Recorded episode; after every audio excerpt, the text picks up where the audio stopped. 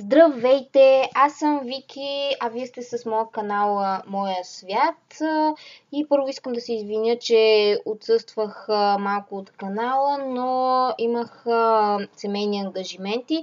А сега да се впуснем към историята на лютата лелка от Дейвид Уолъмс. Издателството е Dual Design, брой страници 416.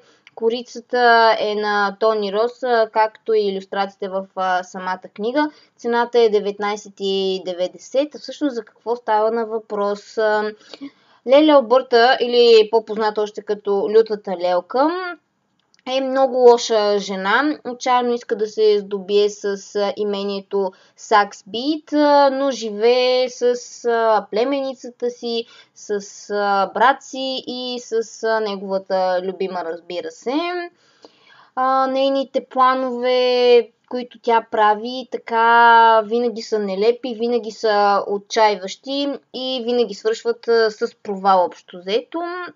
Но в един прекрасен ден нейната племеничка се озовава на легло, цялата в бинт, а над главата и Леле и разказва как майка и баща й са загинали в катастрофа и тя единствената оцелява след тази катастрофа.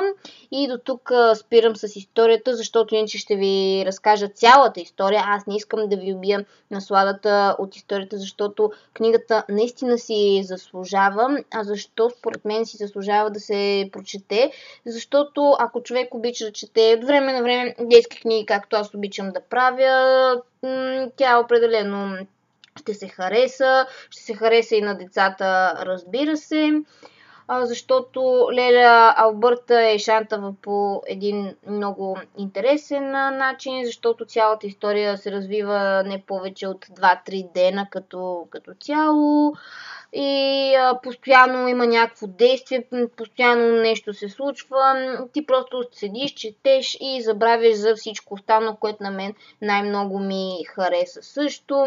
Персонажите са добре изградени, също така иллюстрациите са много хубави. Дала съм на книгата 4 от 5 звезди, защото Баба Бандит лично за мен е една идея по-добра, отколкото лютата лелка.